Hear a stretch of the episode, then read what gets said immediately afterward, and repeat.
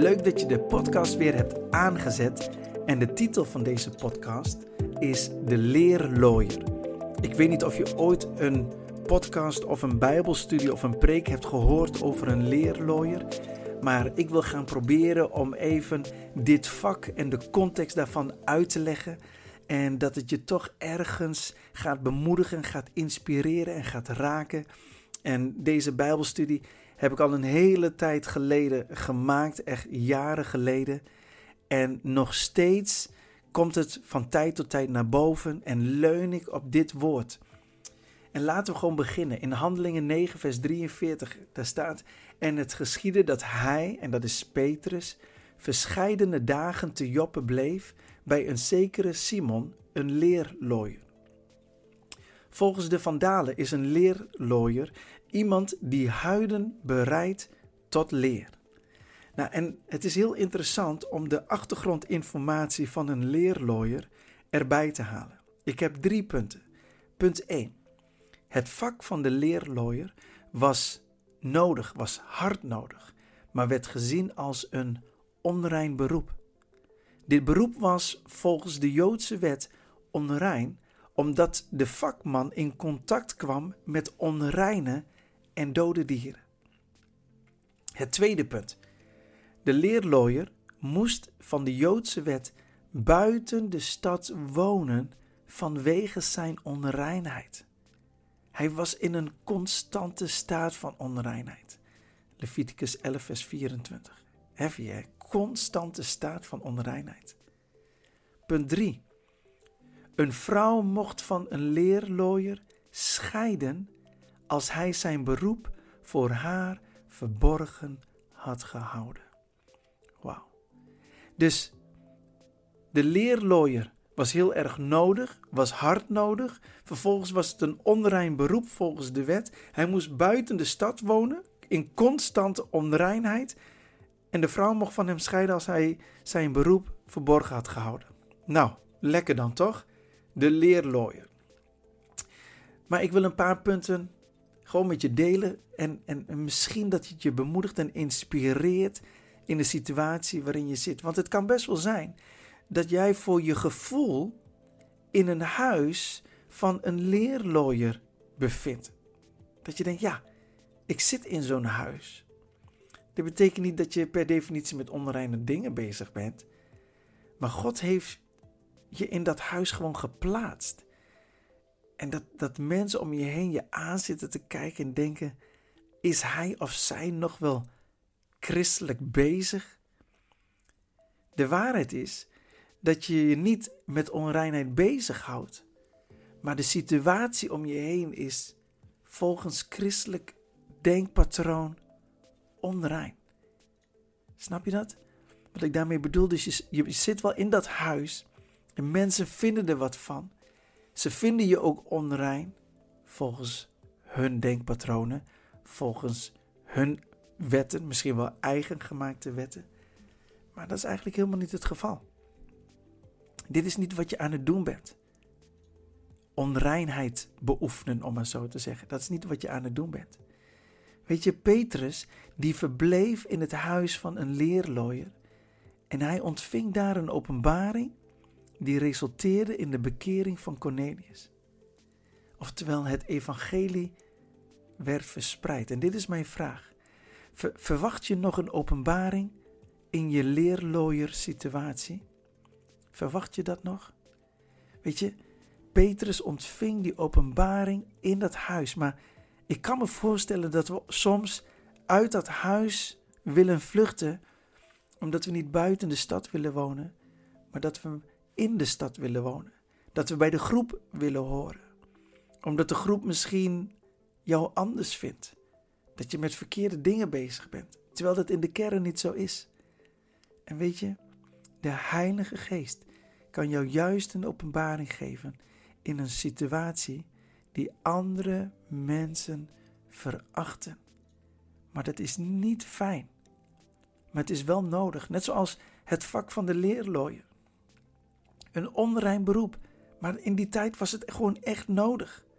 Want, want hij was degene die gewoon van huiden leer maakte. Je was zo dienstbaar voor de maatschappij. Toen, hè, de leerlooier was zo dienstbaar voor de maatschappij. Maar toch werd je niet toegelaten tot de maatschappij. Wauw, dat is best heftig. Hm. Denk er maar eens over na.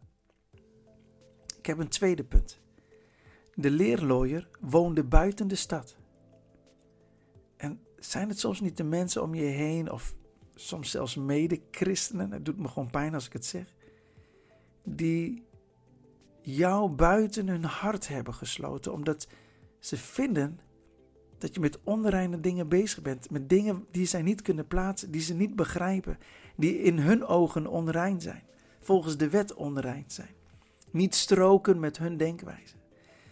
Mensen die jou beoordelen, veroordelen, omdat jouw wandel en handel niet strookt met hun christelijke denkwereld. Oh, daar had Jezus zoveel last van. De fariseeën waren alleen maar bezig om Jezus te pakken op zijn woorden en om hem formeel aan te klagen. Daar kom ik zo meteen op terug. Wij vinden echt het leven van Jezus in deze leerlooier. In dit vak. Jesaja 53 vers 2 dat, uh, zegt... Want als een lood schoot hij op voor zijn aangezicht en als een wortel uit dorre aarde. Hij had gestalte nog luister dat wij hem zouden hebben aangezien, nog gedaante dat wij hem zouden hebben begeerd. Let op in vers 3. Hij was veracht en van mensen verlaten. Oh, de leerlooien volgens mij toch, als, als we dit zo lezen. Hij was veracht en van mensen verlaten. Een man van smarten en vertrouwd met ziekte. Ja, als iemand voor wie men het gelaat verbergt. Hij was veracht en wij hebben hem niet geacht. Vers 4. Nochtans, onze ziekten heeft hij op zich genomen en onze smarten gedragen. Wij echter hielden hem voor een geplaagde, een door God geslagene en verdrukte. Oh, Jezus werd veracht. Lieve mensen, vanwege zijn beestachtig bijna, beestachtig voorkomen, nadat hij beestachtig was behandeld. Is Jezus niet buiten de stad aan het kruis gehangen vanwege alle onreinheid van de mens?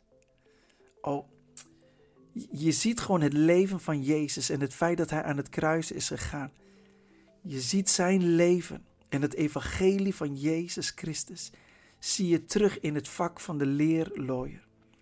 Zijn vak was namelijk hard nodig om de maatschappij te helpen en vervolgens werd hij buiten de maatschappij gelaten. En, en Jezus, uh, hoe moet ik dat goed zeggen? Hè? Uh, uh, wat Jezus voor ons deed, was, was en is hard nodig. Maar we hebben hem niet geacht. Weet je, nochtans, onze ziekte heeft hij op zich genomen. En onze smarten gedragen. Oh, dat was hard nodig. We hadden echt een verlosser nodig. We hadden iemand nodig die echt voor ons op de bres ging staan. We hadden iemand nodig die voor ons aan het kruis kon gaan. We hadden iemand nodig die dat bloed kon geven waar ja, dat nodig was voor de vergeving van zonde. En vervolgens hebben we Jezus niet geacht. We hebben hem buiten de stad aan het kruis gehangen vanwege alle onreinheid van de mens. En ik wil jouw leven en mijn leven niet vergelijken met de leidersweg van Jezus, want niemand, er is geen één mens die zo'n weg heeft bewandeld. Maar toch is het mogelijk dat je jezelf herkent in de leidersweg van Jezus Christus, maar ook in het vak van de leerlooier.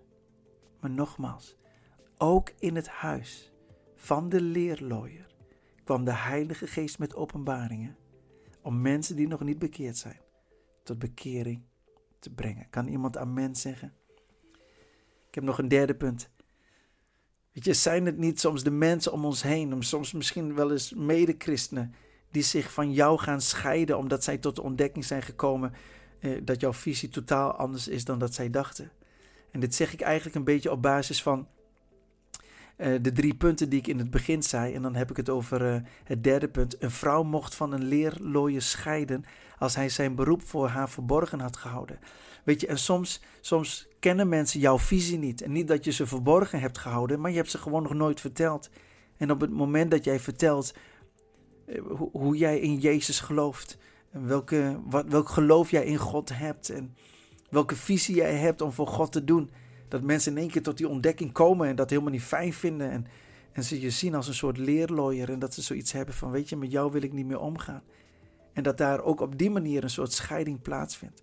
Ze willen niet meer samen met, met jou in een leerlooiershuis wachten op de openbaring die de Heilige Geest gaat geven. Om Cornelius of vul een andere naam in. En de zijnen tot de Heer te leiden. Weet je, in dat opzicht is het soms echt best wel eenzaam. Ik kan me voorstellen dat het vak van een leerlooier een eenzaam vak was. En toch was het zo nodig. Jouw weg is misschien zo eenzaam, maar ik wil je bemoedigen. Wat jij doet is nodig. Is nodig voor de maatschappij, is nodig voor je huwelijk, is nodig voor je gezin, is nodig voor je familie, is nodig voor je kerk. En dan is het zelfs mogelijk dat juist binnen natuurlijk, dat juist binnen je gezin, juist binnen je familie, dat jij wordt buitengesloten, omdat ze nu nog niet kunnen zien datgene wat je doet voor hen. Jezus liep precies tegen hetzelfde probleem aan hoor. In Marcus 3, vers 1 daar staat: En hij ging wederom een synagoge binnen. En daar was een mens met een verschrompelde hand. En zij, de fariseeën, letten op hem. Of hij hem op de sabbat genezen zou. Om hem te kunnen aanklagen. Weet je, ze waren eigenlijk alleen maar bezig om, om gewoon Jezus formeel te kunnen aanklagen. Ze letten op hem. Jezus was voor de fariseeën een leerlooier. Ze moesten hem uit de weg ruimen. Ze, ze, moest, Jezus moest zich niet mengen onder die mensen. Die bracht alleen maar onrust. In Marcus 3, vers 5, daar staat: En nadat hij hen zeer bedroefd over de verharding van hun hart, rondom zich met toorn had aangezien, zeide hij tot de mens: Strek uw hand uit. En hij strekte haar uit, en zijn hand werd weder gezond.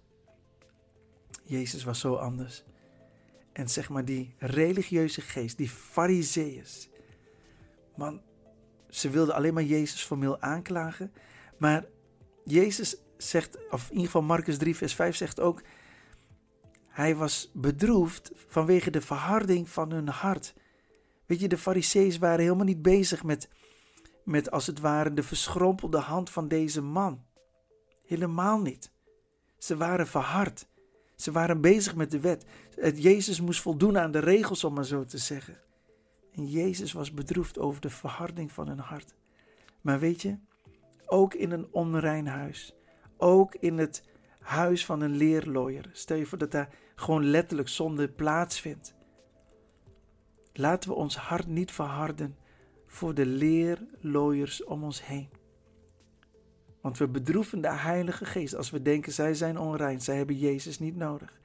Nee, juist daar wilt Jezus, juist daar wilt de Heilige Geest een openbaring geven, opdat ook daar reinheid mag komen vanwege het bloed van Jezus. Amen. De leerlooier veracht.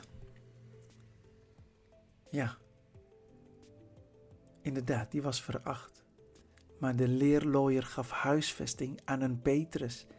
En hij ontving een visioen dat het evangelie dwars door alle religieuze barrières van het Jodendom verkondigde aan de heidenen, aan Cornelius, aan zijn bloedverwanten verwanten en beste vrienden. Dat lees je in Handelingen 10, vers 24.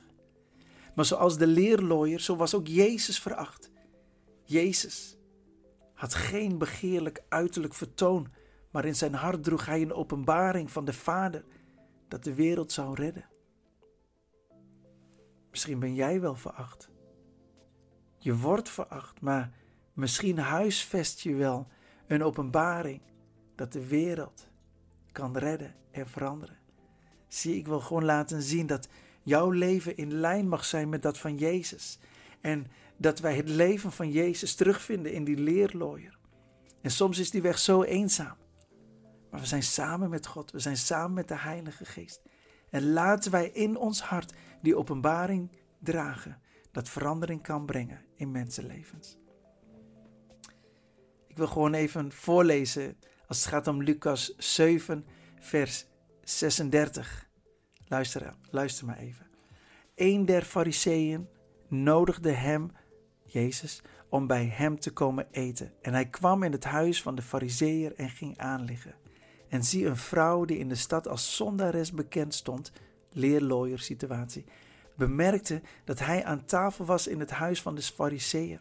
En zij bracht een albasten kruik met mirre en zij ging wenende achter hem staan bij zijn voeten en begon met haar tranen zijn voeten nat te maken en droogde ze af met haar hoofdhaar en kuste zijn voeten en zalfde ze met de mirre. Toen de fariseeën die hem genodigd had dat zag, zeide hij bij zichzelf, indien deze de profeet was, zou hij wel weten toch wie en wat deze vrouw is die hem aanraakt. Dat zij een zondares is, met andere woorden een leerlooier die Jezus aanraakt. En Jezus antwoordde en zeide tot hem, Simon, ik heb u iets te zeggen. Hij zei, de meester zeg het. Een schuldeiser had twee schuldenaars. De een was hem 500 schellingen schuldig, de ander 50. Toen zij niet konden betalen, schonk hij het hun beiden. Wie van hen zal hem dan het meest lief hebben? Simon antwoordde en zeide: Ik onderstel hij aan wie hij het meeste geschonken heeft. Hij zeide tot hem: Gij hebt juist geoordeeld. En zich naar de vrouw wendende, zeide hij tot Simon: Ziet gij deze vrouw? Ik ben in uw huis gekomen. Water voor mijn voeten hebt gij mij niet gegeven.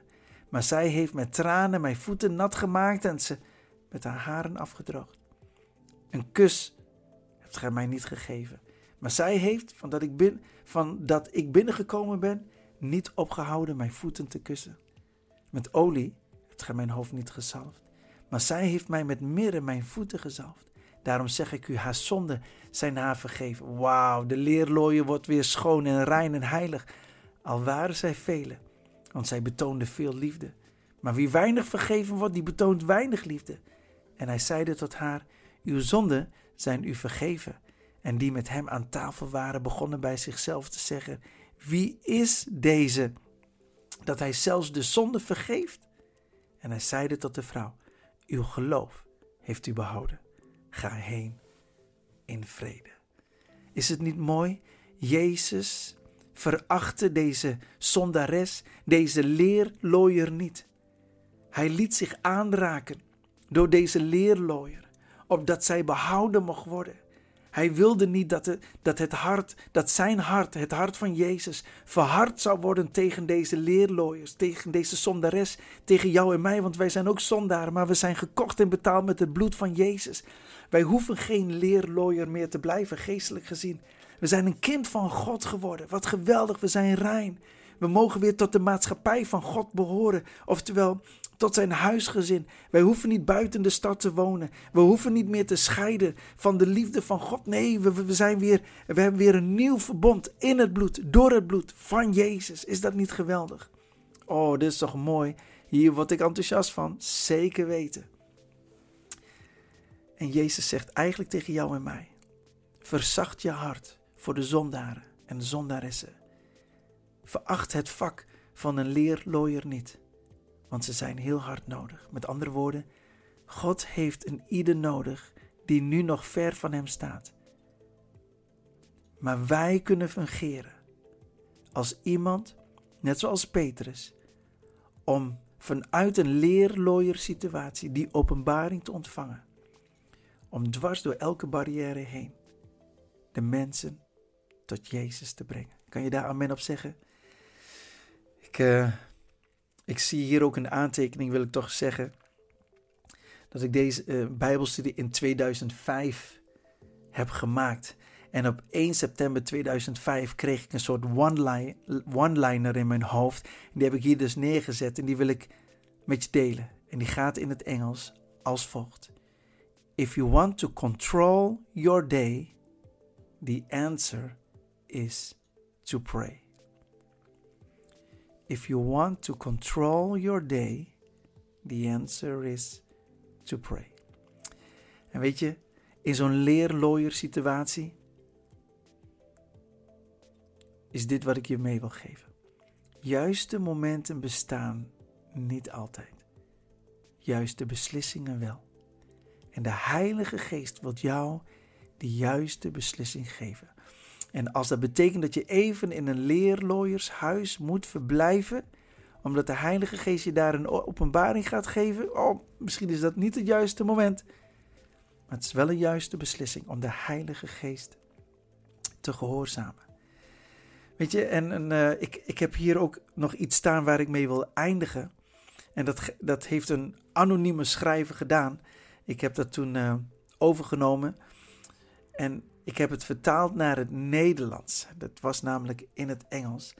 En het klinkt een beetje negatief als ik het ga vertellen, maar zo bedoel ik het niet. Maar deze man die wilde vertellen dat we als mens wel willen dat de Heilige Geest werkt, maar wel op de manier zoals wij willen. En dat is geen goede match. Met andere woorden, als we het even plaatsen in de context van die leerlooier. Wij willen heel graag door de Heilige Geest gebruikt worden, maar we willen niet in een leerlooiersvak of in een leerlooiershuis terechtkomen, ook al gaat de Heilige Geest daar een openbaring geven. Nee, dan zeggen we tegen de Heilige Geest: Heilige Geest, eh, ik heb wel een heel mooi ander huis in de stad, misschien dat u daar die openbaring aan mij kan geven. En zo werkt het niet. En de anonieme schrijver, die heeft daar iets over geschreven en dat wil ik je voorlezen. De geest is aan het werk als een grote rivier die stroomt waar hij wenst.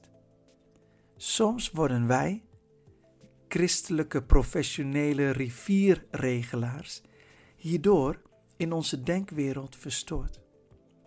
We kunnen zijn manier van werken dan ook niet waarderen. Wij houden ervan om naar onze specifieke zienswijze een eigen kanaal te graven om vervolgens te vragen: Kom, rivier van God, Heilige Geest, wij hebben de kanaal gegraven, stroom hier doorheen, conform onze verlangens. Dat heeft hij mooi geschreven, hè? En weet je, we maken ons hier allemaal schuldig aan. Maar laten we daar ver van weg blijven, zodat de Heilige Geest met grote kracht door ons leven kan stromen. Vond je het wat om de context te zien van een leerlooier? Ik heb er heel veel aan gehad tot op de dag van vandaag. Als ik aan deze uh, Bijbelstudie of aan, aan deze preek denk, dan denk ik: oh ja, die leerlooier. Wauw, wat cool. Heilige Geest, dank u wel. Gewoon voor dit moment. Voor deze inzichten. En als we ons bevinden in zo'n situatie als een leerlooier. Dat we niet begrepen worden door de mensen om ons heen. Als het gewoon even niet gaat zoals we graag zouden willen. Wilt u ons dan helpen, Heilige Geest, om te beseffen dat we soms ook als een leerlooier, een geestelijke leerlooier door het leven gaan. We zijn ontzettend nodig. U heeft een ieder van ons ontzettend nodig. Maar soms worden we toch buitengesloten. En soms is het zelfs dat we onszelf moeten afscheiden van mensen. Hoe bizar. Maar als er iemand in deze situatie bevindt, Heilige Geest, dan wil ik u vragen: wilt u zijn of haar parakletos zijn? Wilt u hem of haar sterken, bemoedigen en bekrachtigen? Want ook in deze situatie wilt u een openbaring geven om het evangelie van Jezus Christus te brengen aan de mensen die het hard nodig hebben. Dank u wel. In Jezus' naam. Amen.